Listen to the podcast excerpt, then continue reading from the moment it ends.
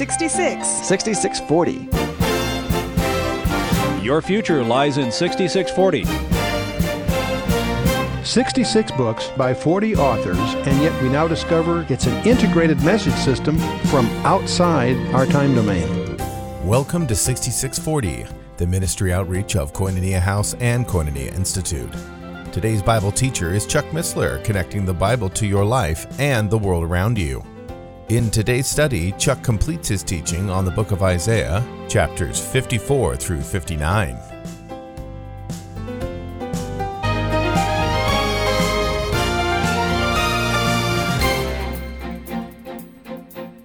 Isaiah is articulate. Verse 15, For thus saith the high and lofty one who inhabiteth eternity, whose name is holy. I love that. He that inhabiteth eternity. Isaiah here is actually highlighting for us an error in our mathematics. You and I tend to think of timelines. We think of time as linear and absolute. We make a timeline in school from left to right a birth to a death, a, a beginning to an end. Make a timeline. Because we do that, and that's understandable, but because we do that, we assume that eternity is simply a line that's infinitely long. Starts at infinity on the left and goes to infinity on the right, and we speak of eternity. That's the way we visualize it. Whether we realize it or not, we're making an error. Because we visualize God as simply someone who has lots of time. We don't realize that that's a contradiction of modern physics. In modern physics, we know that time is a physical property just like mass and acceleration. Tell me the mass and the gravity and so forth, and you can construct a time domain. Change the mass, the gravity, acceleration, and you change the time. Time can dilate. Time is not linear or absolute. We know that, and that's what Einstein's general theory is all about. Special theory has to do with energy and mass, but the general theory primary implication for us philosophically is it recognizes that time dilates. Time is a physical property. Talk about God as being freed from the constraints of mass in the first place. He doesn't have lots of time. He's outside the dimensionality of time altogether. We've talked a little bit. That's all by way of review. Okay. Here is what Isaiah says. The high and lofty one who inhabiteth eternity. You see, that makes sense to us if we understand that being eternal is to be outside time altogether. He's in a total, totally different dimensionality. And we know from the New Testament, we shall be like him, for we shall see him as he is. Boy, that's sophisticated math. That's a hyperspace discussion. We will see him because we are in his dimensionality. That's wild. Thus saith the high and the lofty one who inhabiteth eternity, whose name is holy. I will dwell in the high and holy place with him also, who is of a contrite or crushed and humble spirit, to revive the spirit of the humble and to revive the heart of the contrite ones. For I will not contend forever Neither will I always be angry. For the spirit shall fail before me, and the souls which I have made. For the iniquity of his covetousness was I angry, and smote him. I hid myself, and was angry, and went on backsliding in the way of his heart. I have seen his ways, and will heal him. I will lead him also, and restore comforts unto him, and to his mourners. I create the fruit of his lips, Peace, peace, or more precisely, perfect peace, to him that is far off, to him that is near, saith the Lord, and I will heal him. But the wicked are like the troubled sea, which when it cannot rest, whose waters cast up mire and dirt. There is no peace, saith my God, to the wicked. The last few couple of verses are very familiar to us because they echo similar phrases elsewhere. There is no peace, saith my God, to the wicked. Isaiah has used that as a refrain earlier. I think it was chapter 48. The wicked are like the troubled sea when it cannot rest, whose waters cast up mire and dirt. Boy, is that a graphic use of phrase. Isaiah is the most articulate of the writers of the Old Testament. He has the largest vocabulary of anybody that writes, but he sure he uses every rhetorical device that we know of. And there's, you know, some 50 or 100 different techniques in rhetoric, and he, almost all of them are found in Isaiah. But the wicked are like the troubled sea when it cannot rest, whose waters cast up mire and dirt. Boy, is that descriptive. The wicked are not only in trouble, they create trouble all the time. their waters cast up mire and dirt. Have you noticed that? Look around. Sounds like modern media. The wicked are like the troubled sea. This phrase is also used by Jude in verse 13 of Jude, but it also echoes many passages. The wicked are like the troubled sea. The idea that the Gentile world at large is depicted poetically in the scripture as the sea. Daniel chapter 7, he sees these four beasts rise up out of the sea. Revelation 13, the beast rises up out of the sea. Another one rises out of the earth, and, and you can dig into that when you, when you do your Revelation study. Okay. Well, we're on a roll. Let's keep moving. Chapter 58. Groan, it actually says, but cry aloud, spare not, lift up thy voice like a trumpet. That is all the New Testament guy is looking at it hard here. And show my people their transgression and the house of Jacob their sins. He's going to start talking about fasting, but it's false fasting, so pay attention. Yet they seek me daily, and they delight to know my ways as a nation that did righteousness and forsook not the ordinance of their God. They ask of me ordinances of justice, and they take delight in approaching God. Why have ye fasted, say they, and thou seest not? Why have we afflicted our soul, and thou takest no knowledge? Behold, in the day of your fast ye find pleasure, and exact all your labors. Behold, ye fast for strife and debate, and to smite with the fist of wickedness. Ye shall not fast as ye do this day, to make your voice to be heard on high. Is it such a fast that I have chosen? A day for a man to afflict his soul? Is it to bow down his head like a bulrush and to spread sackcloth and ashes under him? Wilt thou call this a fast and an acceptable day to the Lord? See what he's saying. We could spend a lot of time studying fasting. Fasting is, with one exception, always voluntary, even in Israel.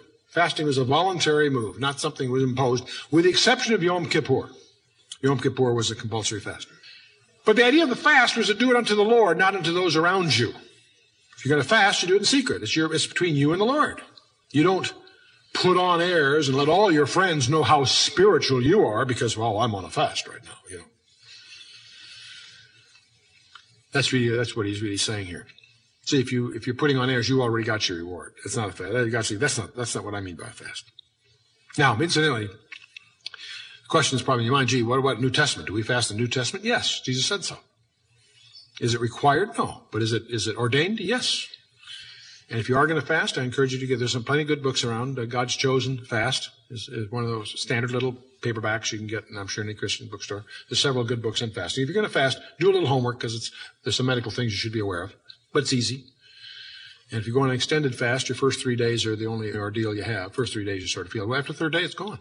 It's easy for a while, for you know some number of weeks. So there's a lot of interesting things about fasting, and, and there are many, many people. Doctors are divided. Some don't like it. Many do. They feel it's a very, very healthy thing to do. This is shutting your system down and giving it a rest. But do it with knowledge. Do it by doing some reading, and again, and, and get some counsel on it, so you don't mess yourself up.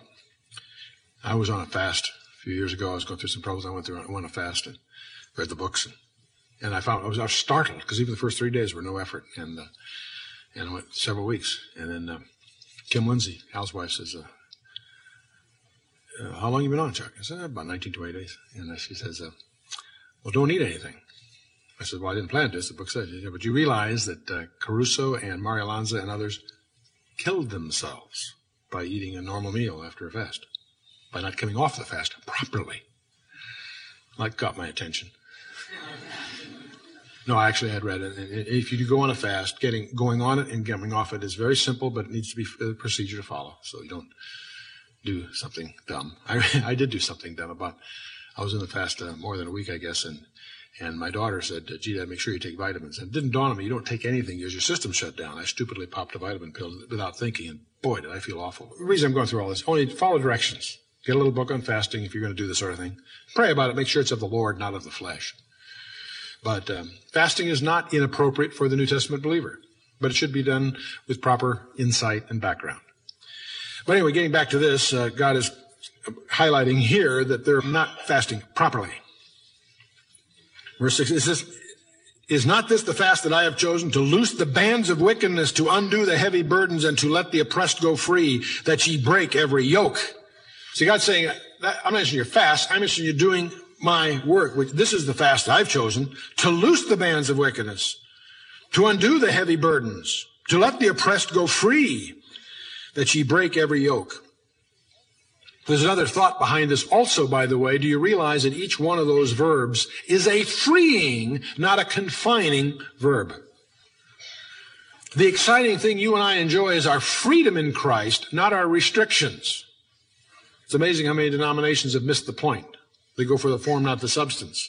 The substance of Jesus Christ is your freedom in Christ, your deliverance from the bondage of things that would injure you. The law that God gave was not to confine, it was to protect you from that which would be harmful. Very important to understand that. God's desire in your life is for you to be freed from those things that injure you, to loose the bands of wickedness. Drugs, alcohol, smoking, uh, luxuries of certain kinds are all encumbering, not freeing. To undo the heavy burdens to let the oppressed go free, that ye break every yoke. That's what God is all about. Allowing you to really be free and not entangled by those things that would bind, oppress, addict, and encumber you. He goes on, is it not to deal thy bread to the hungry? And that thou bring the poor that are cast out to thy house? And when thou seest the naked, that thou cover him, and that thou hide not thyself from thine own flesh. Someone said today that uh, the, the, important spiritual gift is the spiritual gift of inconvenience. That's, a, I think, a spiritual gift available to us all, isn't it? Is it convenient? Is it inconvenient to help somebody? Joe would help but he wasn't on my side of the street. It wasn't awkward for me to turn around and do it. No. Anyway, verse 8. Then shall thy light break forth like the morning, and then thine health shall spring forth speedily, and thy righteousness shall go before thee, and the glory of the Lord shall be thy rear guard.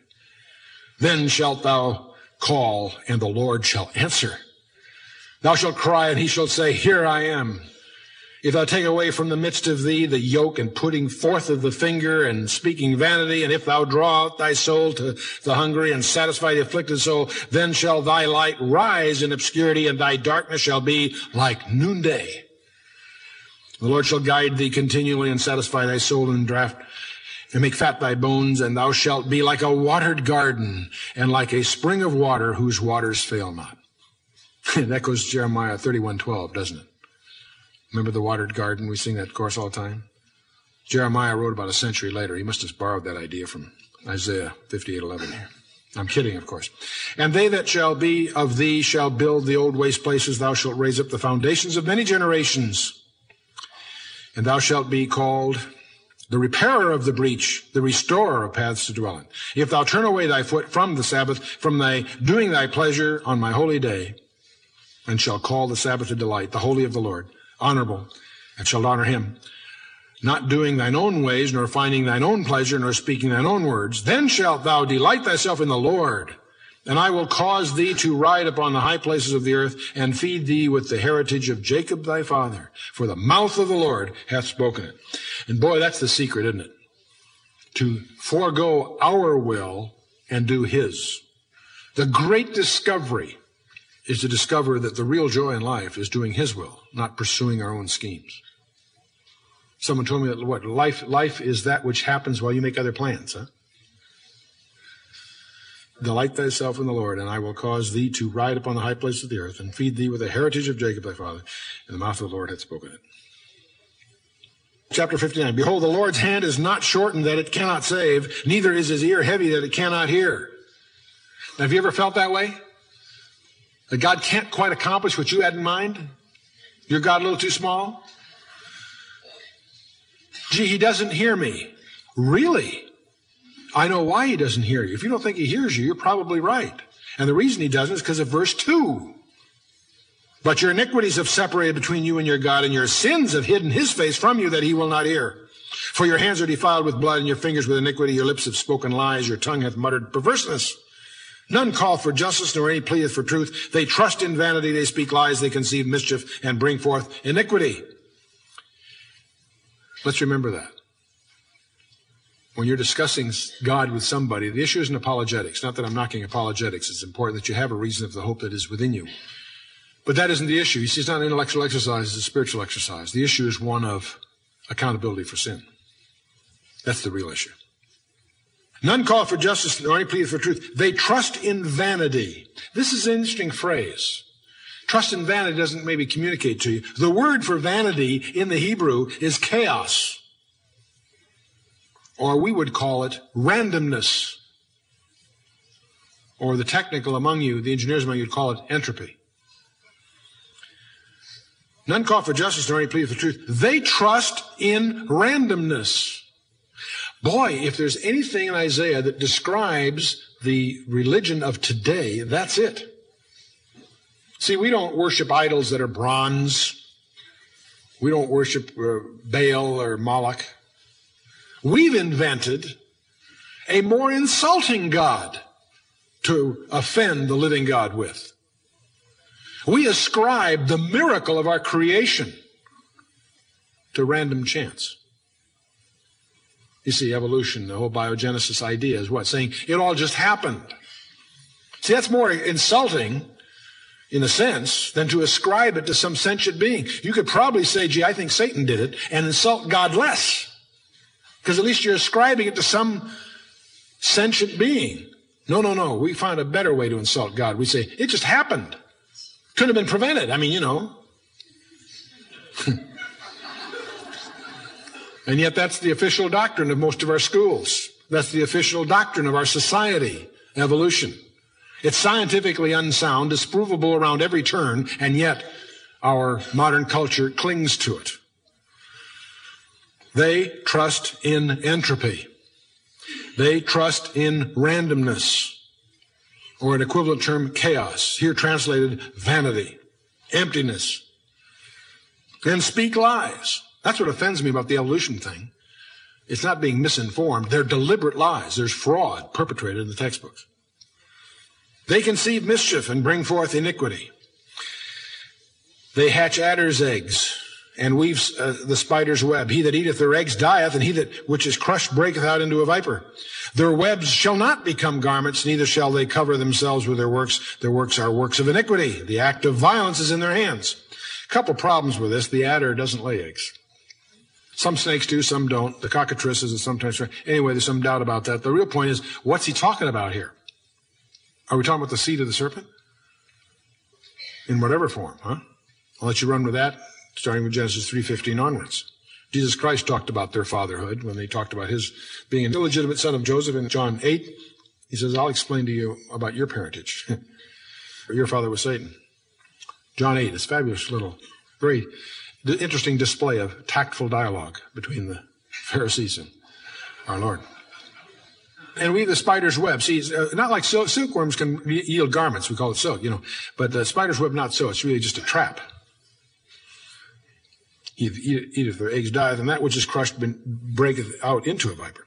The web shall not become garments, neither shall they cover themselves with their works. Their works are works of iniquity, and the act of violence is in their hand. Their feet run to do evil, and they make haste to shed innocent blood. Their thoughts are the thoughts of iniquity, wasting and destruction are in their paths. The way of peace they know not. There is no justice in their going. They have made them crooked paths. Whoever goeth in them shall not know peace. There is justice far from us, neither doth righteousness overtake us. We wait for light, but behold obscurity, for brightness, but we walk in darkness. We grope for the wall like, a, like the blind. We grope as if we had no eyes. We stumble at noonday as in the night. We are in desolate places like dead men. We roar like bears and mourn greatly like doves. We look for justice, and there is none. Salvation, but is far from us. For our transgressions are multiplied before thee, and our sins testify against us, for our transgressions are with us. And as for our iniquities, we know them in transgressing and lying against the Lord and departing from our God, speaking oppression and revolt, conceiving and uttering from the heart words of falsehood. And justice is turned away backward, and right unrighteousness standeth far off. For truth is fallen in the street, and equity cannot enter. Yea, truth faileth, and he that departeth from evil maketh himself a prey. And the Lord saw it, and it displeased him that there was no justice. Interesting. The tragic, tragic nature of sin, especially as it becomes widespread in a culture. And one of the great pains in our culture is the realization that justice is often very elusive. What greater pain in a cultural setting than the lack of justice? The Lord saw it, and it displeased him that there was no justice. And he saw there was no man, and he wondered that there was no intercessor. Therefore his arm brought salvation unto him, and his righteousness sustained him. Aha, a man. It echoes Revelation chapter 5. Who is worthy to open the book and loose the seven seals? The book, the scroll that was in the right hand of him who sat on the throne. And I wept convulsively, uh, John says, because no man was found in heaven that was worthy to open the book, that is to redeem the world. The elder said, Hey, weep not. Behold, the lion of the tribe of Judah hath prevailed to open the book. Revelation chapter 5. And that's what's really being echoed here. See, there was no man at first. There will be a man in a minute, another verse or two. He says, see, first, no man. There was no intercessor. Therefore, his arm brought salvation on him and his righteousness sustained. For he put on righteousness as a breastplate and a helmet of salvation upon his head. And he put on the garments of vengeance for clothing and was clad with zeal as a cloak. It's interesting when you get to Ephesians 6, you remember Paul uses these same terms. Put on the whole armor of God. And if you read Ephesians 6, you, you find these idioms. And most people always teach that, gee, that's Paul was chained to this Roman soldier. And while he's writing Ephesians, he, he took his analogy from looking at this Roman soldier. I'm always interested by that because you see, most people think Paul was chained to the Roman soldier. Paul didn't see it that way. He felt the Roman soldier was chained to him. It sort of reminds me of Woody Allen's crack that hell is being stuck in an elevator with an insurance salesman. And, and so here, I mean, the Roman soldier may have felt that way because here he is, he's chained to this evangelist. He can't get away he's got, every time there's a changing of the guard, you know, every four hours, whatever it is, he's got a new one to witness to. But the interesting thing is, I don't believe Paul was drawing the analogy from the Roman armor. I think he was drawing from Isaiah chapter 59, verse 17. Remember the breastplate of righteousness, the helmet of salvation on his head. And so he doesn't, Paul doesn't talk about the garments of vengeance, and we're going to find out why Paul doesn't speak of that when we get to chapter 61. Because that's the role when Jesus from the first two verses, chapter 61, declares his mandate for his ministry and opening his ministry in, in, the synagogue of Nazareth. He reads from Isaiah 61 verse 1 and 2, but he stops at a comma and leaves out the day of vengeance of our God so that he could close the book and say, this day is that fulfilled in your ears. And what's not fulfilled yet, praise God, is his role as the avenger of blood, the day of vengeance yet future. And that's when is yet about to unfold. So the garments of vengeance is here because it has the whole thing in review. Uh, Paul leaves that out. According to their deeds, accordingly he will repay fury to his adversaries, recompense to his enemies. To the coastlands he will repay recompense. So shall they fear the name of the Lord from the west and his glory from the rising of the sun when the enemy shall come in like a flood and the Spirit of the Lord shall lift up a standard against him and the Redeemer shall come to Zion and unto those who return from transgression in Jacob, saith the Lord. The Redeemer shall come to Zion. When does the Redeemer come to Zion? After the church is out of here. And that's Acts 15, if you want to dig into that. As for, for me, this is my covenant with them, saith the Lord. My spirit that is upon thee and my words which I have put in thy mouth shall not depart out of thy mouth, nor out of the mouth of thy seed, nor out of the mouth of thy seed seed, saith the Lord, from henceforth and forever. The Redeemer is coming to Zion, verse 20. And as for me, this is my covenant with them. With whom? With Israel, saith the Lord. My spirit that is upon thee and my words which I have put in thy mouth shall not depart out of thy mouth. Really. Nor out of the mouth of thy seed, nor out of the mouth of thy seed seed, saith the Lord, from henceforth even for a thousand years. Is that what he says? No, forever. How long does the Lord reign? The throne of David? For a thousand years? No, that's how long Satan's bound. How long does he reign? Remember Handel. Forever and ever. Right on, you got it. Praise God. Okay, we've sort of taken some liberties here, moving pretty fast, but I think it's pretty straightforward. But I don't notice verse 17's relationship to uh, Ephesians 6. Next time, of course, we'll get into a couple of these. And what you might do in preparation for uh, Isaiah 61, the first two verses, you'll want to read Luke 4. Luke 4. I want you to think about, here's Jesus in the synagogue at Nazareth, and he gives them a sermon that causes them to th- try to throw him off a cliff. And I want you to study the sermon carefully and figure out why were they so upset. See, you and I as Gentiles missed the point. Remember, they're, they're Jewish.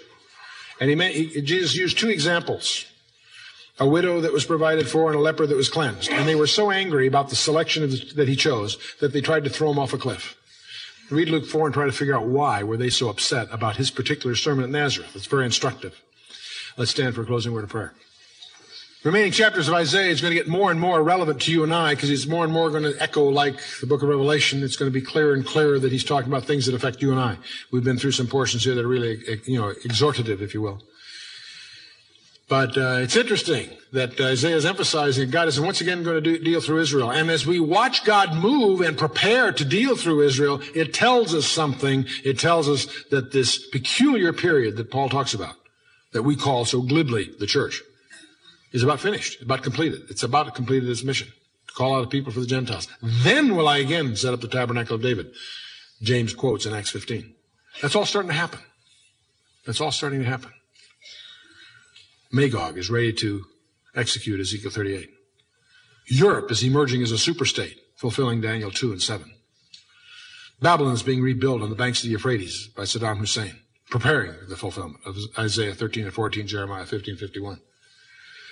Israel's back in the land, Jerusalem's back in the control, and they're starting to rebuild their temple. Isn't that interesting? Boy, what does this all mean for all of us? Look around, it's all happening. All those things that we talked about and and uh, studied for 20 years or more are unfolding before our very eyes exactly as the Bible says. You've been listening to 6640, the ministry outreach of Koinonia House and Koinonia Institute. Today's Bible teacher was Chuck Missler, teaching through the book of Isaiah. Download the new K House TV app to access an ever growing collection of free resources. Visit the Apple or Android App Store or search K House TV on your Roku or Fire TV streaming device. Thank you for listening to 6640 and for your continued prayerful support of this ministry. Until next time, as we continue this series, may God bless you with the knowledge of His Son, Jesus Christ, as you study His Word.